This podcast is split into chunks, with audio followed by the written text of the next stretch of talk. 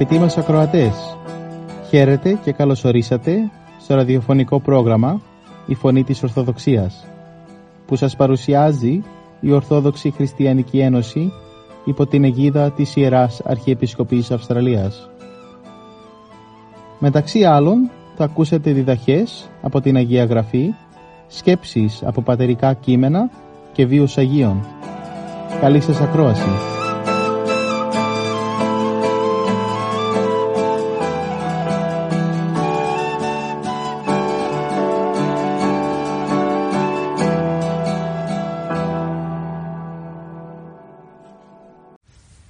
Στο πρόγραμμα μας σήμερα θα μας μιλήσει ο ιατρός Ιωάννης Δημητρίου για την παραβολή των ταλάντων. Του Καταμανθαίου Ευαγγελική Περικοπή, κεφάλαιο 25, στίχη 14 έως 30. Το Ευαγγελικό Ανάγνωσμα είναι από την παραβολή των ταλάντων. Όσοι έχουν επισκεφθεί το Άγιον Όρος ή άλλο μοναστήρι στην πατρίδα μας Ελλάδα θα κράτησαν ασφαλώς στη μνήμη τους ευχάριστα των ήχων του σήμαντρου του σήμαντρου που καλεί σε προσευχή, του σήμαντρου που καλεί στην εργασία, όταν σημαίνει ρυθμικά υπενθυμίζει στους μοναχούς τη μεγάλη δωρεά του Θεού. Το τάλαντο τους κάνει προσεκτικούς να διαφυλάξουν και καλλιεργήσουν το τάλαντό τους, να διαπιστώσουν πως έχουν κάποιο τάλαντο. Δεν υπάρχει άνθρωπος χωρίς τάλαντο. Τους καλεί να το αξιοποιήσουν. Θα έλεγε μάλιστα κανείς εκεί που την πρώτη θέση έχει η ταπείνωση, τι λόγο έχει η υπενθύμηση του ταλάντου, δεν δίνει αφορμή τούτο για σκέψεις εγωιστικές; Μα πέρα από την περηφάνεια που είναι δυνατό να νιώσει κάποιος για το τάλαντο που το πρίκησε ο Θεός, έρχεται η συνέστηση της ευθύνης. Της ευθύνης απέναντι στο δωροδότη Κύριο και στον εαυτό του.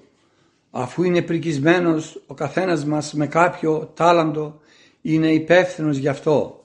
Δεν έχει δικαίωμα ούτε να το αμελήσει ούτε να το αγνοήσει. Όλοι οι άνθρωποι έχουν χαρίσματα ή έστω ένα χάρισμα, ένα τάλαντο από το Θεό. Μερικοί νομίζουν πως δεν έχουν τίποτε καλό πάνω τους, πως δεν έχουν καμία αξία, κανένα προτέρημα. Ίσως γιατί εντυπωσιάζονται από τα χαρίσματα των άλλων ή τα ζηλεύουν, επιθυμούν να αποκτήσουν την ικανότητα που έχει κάποιος άλλος και αγνοούν ή υποτιμούν το χάρισμα που έχουν οι ίδιοι. Άλλος έχει πασιφανές χάρισμα και άλλος δυσδιάκριτο. Άλλος έχει πολλά τάλαντα και άλλος λίγα ή ένα. Έχει εν πάση περιπτώσει και αυτός. Αν αυτός έχει τη γνώση, εκείνος έχει τη δύναμη. Αν εκείνος έχει τη μεγάλη θέληση, τούτος έχει την πλούσια καρδιά για να συμπληρώσει ο ένας τον άλλον, για να αναπληρώνει ο ένας τις αδυναμίες του άλλου. Μερικές φορές το προτέρημά μας δεν μας ικανοποιεί, δεν του δίνουμε σημασία. Εν τούτης, αυτό το συγκεκριμένο του καθενός χάρισμα, το τάλαντό του, είναι εκείνο που θα τον αναδείξει. Απαραίτητη η εντατική προσπάθεια να το καλλιεργήσουμε. Από το Θεό είναι έτσι νομοθετημένα. Αυτός που αξιοποιεί τις μικρές ή μεγάλες δυνατότητες που έχει απολαμβάνει τη χαρά να αποκτήσει και άλλα τάλαντα. Ενώ εκείνος που δυσφορεί για το ασήμαντο καθώς υποστηρίζει χαρισμά του μένει ανικανοποίητος πάντα στο περιθώριο της ζωής. Όσοι τον γνωρίζουν διακρίνουν τις ικανότητες και τα προτερήματά του. Ο ίδιος επιμένει να μένει τυφλός και αδρανής. Αχρηστεύει τον εαυτό του ή από κακώς εννοούμενη ταπείνωση ή από μειονεξία αδικαιολόγητη.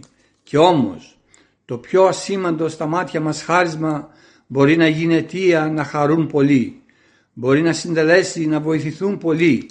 Αυτό το ταπεινό και περιφρονημένο ίσως και από εμάς τους ίδιους ιδίωμα είναι δυνατόν να μας δώσει μεγάλη χαρά. Αρκεί να του δώσουμε τη σημασία που πρέπει. Αρκεί να το καταλάβουμε πως είναι δώρο του Θεού. Σαν τέτοιο να το δεχθούμε με ευγνωμοσύνη.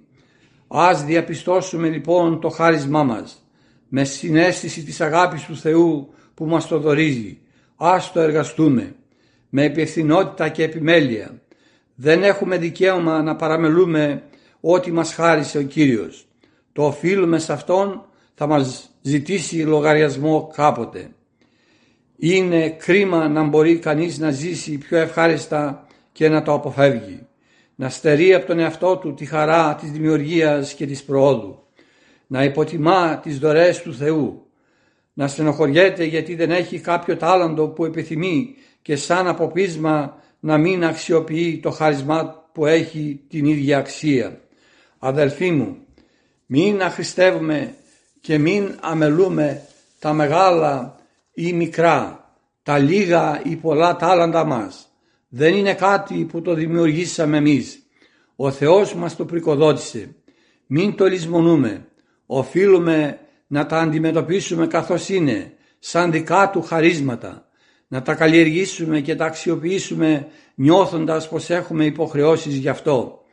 Ας αφήνουμε τακτικά να έχει στα αυτιά μας το τάλαντο, το τάλαντο που σου εχάρισε η αγαθότητα του Θεού, τι το κάνεις, πώς το χρησιμοποιείς, μήπως γκρεμίζεις με αυτό, μήπως βλάφτεις τον εαυτό σου και τους άλλους με τις ικανότητές σου; Ο Θεός σου το έδωσε για να ανεβαίνεις ψηλότερα, να προοδεύεις, να νιώθεις πραγματική ικανοποίηση, να γίνεσαι ευχάριστος και ευεργετικός, να δοξάζεις και ευγνωμονείς με το ταλαντό σου τον δωροδότη Κύριο. Ποιο λοιπόν είναι το καθήκον μας, τις ικανότητες που έχουμε που μας εχάρισε ο Θεός, τις γνώσεις επιστημονικές ή τεχνικές, τα υλικά αγαθά των χρόνων της ζωής γενικά να χρησιμοποιούμε όπως ο Θεός θέλει εργαζόμενοι για το καλό της κοινωνίας. Μόνον έτσι θα πολλαπλασιάσουμε το τάλαντο ή τάλαντα που μας έδωσε ο Θεός. Με τον τρόπο δε αυτόν θα κερδίσουμε κι εμείς το μεγαλύτερο δυνατόν κέρδος όπως οι δραστήριοι δούλοι της παραβολής. Θα μας αξιώσει δηλαδή ο Κύριος να μας πάρει στην ουράνιον του βασιλεία και να είπε στον καθένα μας «Εφ δούλη αγαθέ και πιστέ, ήσελθε εις τη χαρά του Κυρίου σου». Να μην ευρεθούμε αγαπητέ μου αμελείς και οκνηροί, ανάξιοι ανταμοιβείς. Ας εργαστούμε προθύμως και ολοψύχως, έτσι και τα τάλαντά μας θα πολλαπλασιάσουμε και της ουρανίου δόξης της χαράς του Κυρίου μας θα αξιοθούμε γέννητο.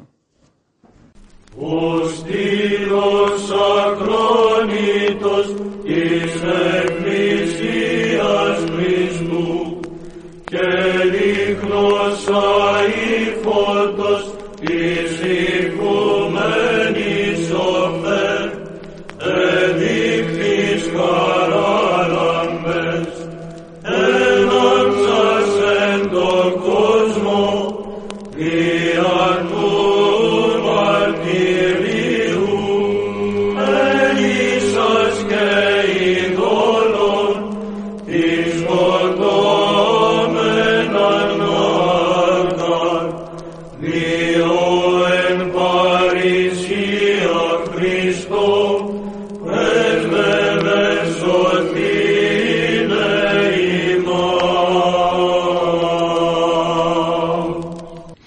τους βίους των Αγίων. Στις 10 Φεβρουαρίου η Εκκλησία μας τιμά την μνήμη του Αγίου Χαραλάμπου. Στο πρόγραμμα μας σήμερα θα αφιερώσουμε μερικές σκέψεις από τη ζωή του. Ο Άγιος Χαράλαμπος ήταν ιερέας στην Μαγνησία της Μικράς Ασίας. Η ζωή του ήταν μια συνεχής υπηρεσία αφοσίωσης στο Χριστό και αγάπης προς τον πλησίον.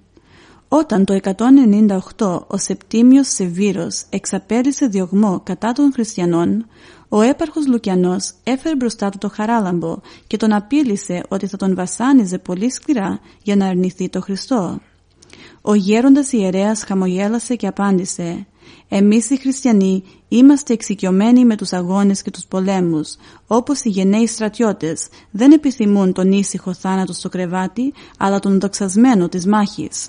Σε μένα υπάρχουν τα γυρατιά, αλλά να μάθετε καλά ότι στους δικούς μας αγώνες το παν είναι η ψυχή, η αποφασιστικότητα, η αυταπάρνηση.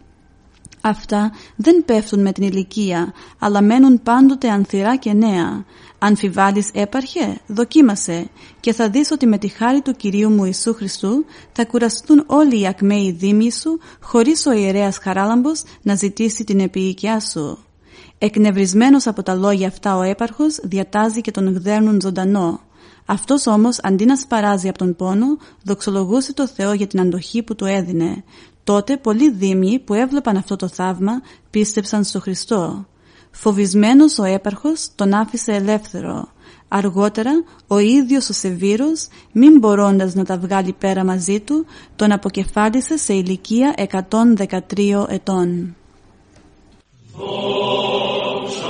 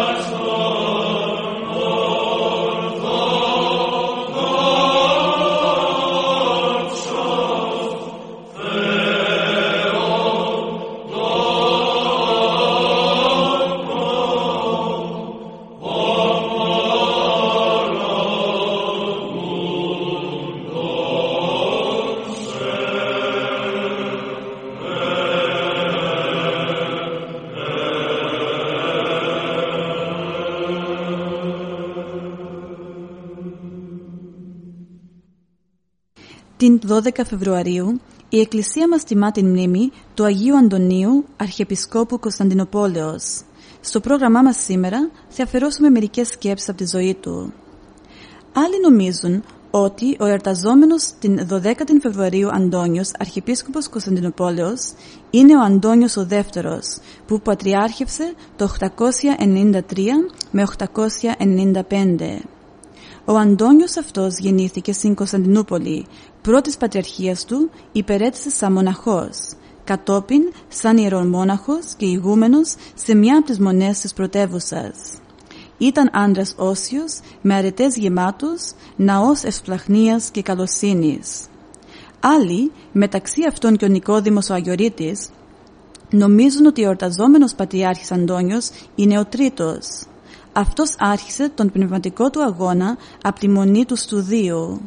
Ο Λέων ο Διάκονος γράφει για τον Αντώνιο αυτό ότι είχε αποστολικό τρόπο ζωής και γι' αυτό τον εμπιστευόνταν βασιλείς, πλούσιοι και όλοι οι επίσημοι, δίνοντάς του πολλά αγαθά που ο Αντώνιος με τη σειρά του τα έδινε όλα στους φτωχούς. Ο δε σύγχρονός του ιεράρχης, επίσκοπος Χωνών, λέει ότι ο Αντώνιος ήταν καθαρός στην καρδιά, εντελώς αφιλοχρήματος, πολύ ταπεινόφρον, τελείως άκακος, φίλος της απλότητας, οπαδός της αλήθειας και της ειρήνης, τέλειος ασκητής, χωρίς καμιά οργή, με πολλή συμπάθεια. Χαρά του ήταν να ευεργετεί, πέλαγος εσπλαχνίας, τέλειος τύπος επισκόπου με αποστολική χάρη. Αλλά είτε για τον ένα Αντώνιο πρόκειται, είτε για τον άλλο και οι δυο είναι άξιοι σεβασμού και τιμής.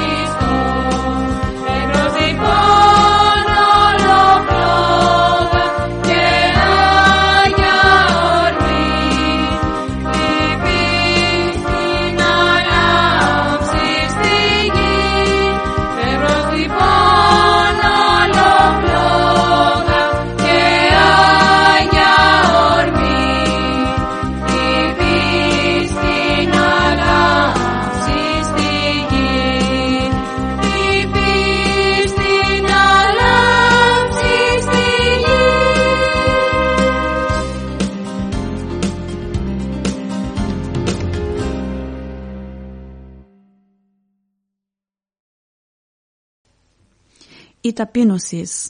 Η ταπείνωσης είναι μία από τις σημαντικότερες αρατές που χρειάζεται να καλλιεργήσει κάθε χριστιανός. Ας ακούσουμε μερικές πατρικές συμβουλές από τον Άγιο Δημήτριο του Ρόστοφ. οικέτευε ακατάπαυστα τον Κύριο να σ' αξιώσει να ανταποκριθεί στο θείο κάλεσμά του. Δεύτε προς με πάντες οικοποιώντες και περιφορτισμένοι, καγώ αναπαύσω ημάς. Άρατε το ζυγόν μου εφημάς και μάθετε απ' εμού ότι πράω σημεί και ταπεινώ στην καρδία και ευρύσετε ανάπαυση τες ψυχές ημών. Πουθενά δεν θα βρεις τόση ανάπαυση όσοι μέσα στην ταπείνωση. Πουθενά δεν θα βρεις τόση ταραχή όσοι μέσα στην υπερηφάνεια.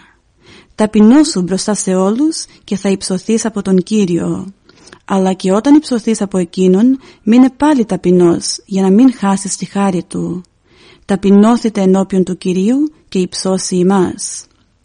Η μετάνια, η συντριβή και το πένθος για τις αμαρτίες είναι η αρχή της ταπεινώσεως. Και όταν βάλεις αρχή στην ταπείνωση, τη γνήσια και ειλικρινή, το πρώτο πράγμα που θα αισθανθείς θα είναι το μίσος προς κάθε έπαινο και κάθε ανθρώπινη δόξα. Έπειτα θα εξοριστούν σταδιακά από μέσα σου ο θυμός, η οργή, η μυθικακία, ο φθόνος και όλα τα κακά. Ύστερα θα αρχίσεις να θεωρείς τον εαυτό σου ως τον αμαρτωλότερο όλων των ανθρώπων και άξιο της κολάσεως. Αυτή η συνείδησης όμως θα αυξάνει και θα τρέφει την ταπείνωση και έτσι όλο και περισσότερο θα προχωρήσει προς την κατάκτηση της κορυφής αυτής της θείας αρετής. Τι είναι λοιπόν ταπείνωσης; Είναι, όπως είπε κάποιος Άγιος, η γνώση του εαυτού σου και της μηδαμινότητάς σου. Και ο δρόμος που οδηγεί στην ταπείνωση είναι η σωματική κόπη, που γίνονται με επίγνωση του σκοπού τους, το να θεωρείς ειλικρινά τον εαυτό σου χειρότερο από όλους τους ανθρώπους και, περισσότερο ακόμη, κάτω από όλη την κτήση, καθώς και η αδιάλειπτη προσευχή. Αυτός ο δρόμος φέρνει στην ταπείνωση. Η φύση της ταπεινώσεως όμως είναι θεϊκή και ακατάληπτη. Γι' αυτό και κανείς δεν μπορεί να σε διδάξει με λόγια το πώς δημιουργείται και αναπτύσσεται στην ψυχή, αν δεν το διδαχτείς νοερά από τον Κύριο και από την πείρα του πνευματικού αγώνου σου. Γιατί οι σωματικοί κόποι οδηγούν στην ταπείνωση; Διότι οι κόποι ταπεινώνουν το σώμα και όταν ταπεινώνεται με επίγνωση το σώμα, ταπεινώνεται και η ψυχή. Γιατί το να θεωρεί κανείς τον εαυτό του κάτω από όλη την κτήση οδηγεί στην ταπείνωση; Διότι όταν τοποθετήσεις εσωτερικά έτσι, είναι αδύνατο να θεωρήσεις τον εαυτό σου καλύτερο από τον αδελφό σου ή να υπερηφανευτείς για κάτι ή να κατακρίνεις ή να εξοσθενώσεις κάποιον. Και γιατί η αδιάλειπτη προσευχή οδηγεί στην ταπείνωση; Διότι αν κοιτάξεις στα βάθη της ψυχής σου θα δεις ότι κανένα καλό δεν έχεις και ότι τίποτε δεν μπορείς να κατορθώσεις χωρίς τη βοήθεια και τη χάρη του Θεού και τότε δεν θα κουραστείς να τον νικετεύεις, να σε ελεήσει και να σε σώσει. Και αν κατορθώσεις κάτι, γνωρίζεις καλά ότι στη δύναμη του Θεού το οφείλεις και όχι στη δική σου δύναμη. Και ταπεινώνεσαι βαθιά, τρέμοντας μήπως χάσεις τη βοηθειά και τη χάρη του Θεού. Και έτσι με ταπείνωση προσεύχεσαι και με την προσευχή ταπεινώνεσαι και προοδεύεις πνευματικά. Τέτοια ταπείνωση είχαν οι Άγιοι αυτή η ταπείνωσης, μας διδάσκει ο Βάσδωρος είναι η τέλεια ταπείνωσης και αναπτύσσεται στην ψυχή σαν φυσικό αποτέλεσμα της ακριβούς στηρίσεως των εντολών του Κυρίου.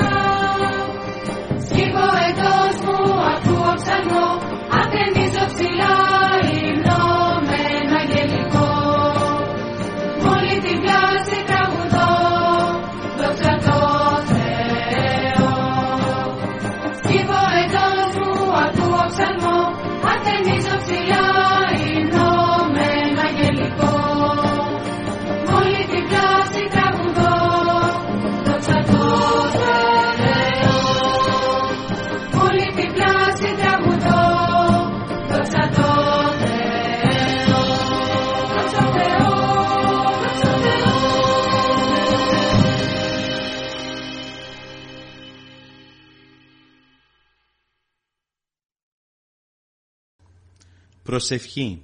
Η επικοινωνία με το Θεό, δηλαδή η προσευχή, είναι απαραίτητη στη ζωή του κάθε χριστιανού.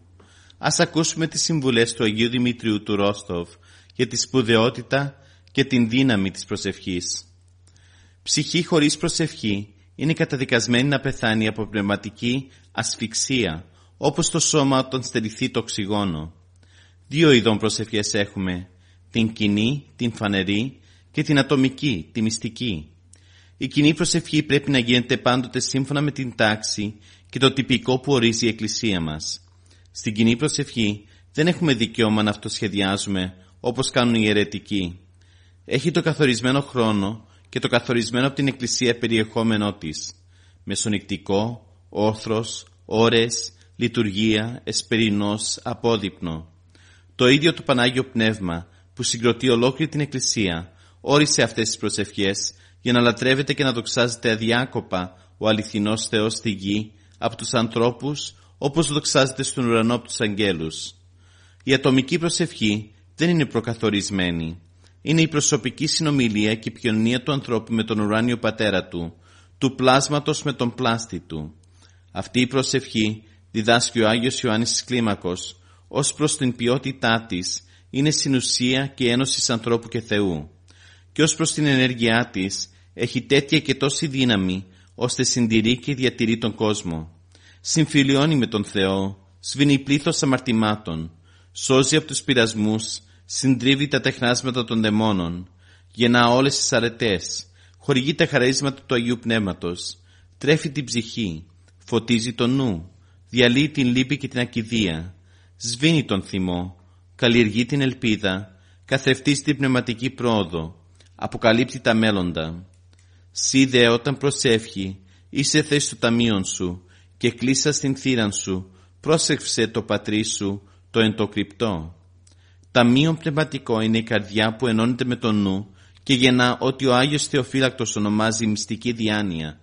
Εκεί μέσα επιτελείται η ιστορική προσευχή.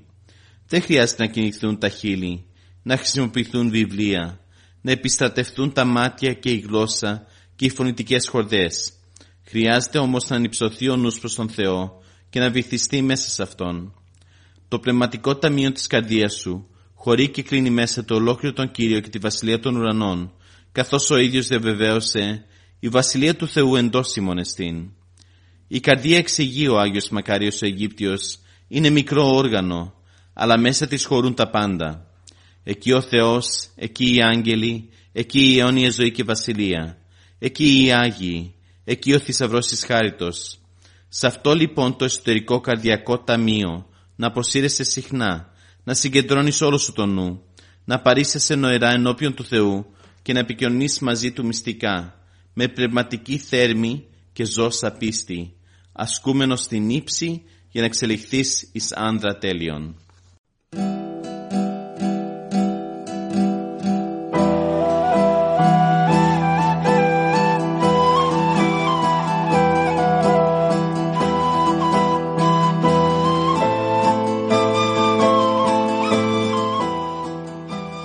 Και εδώ φτάσαμε στο τέλος του προγράμματος.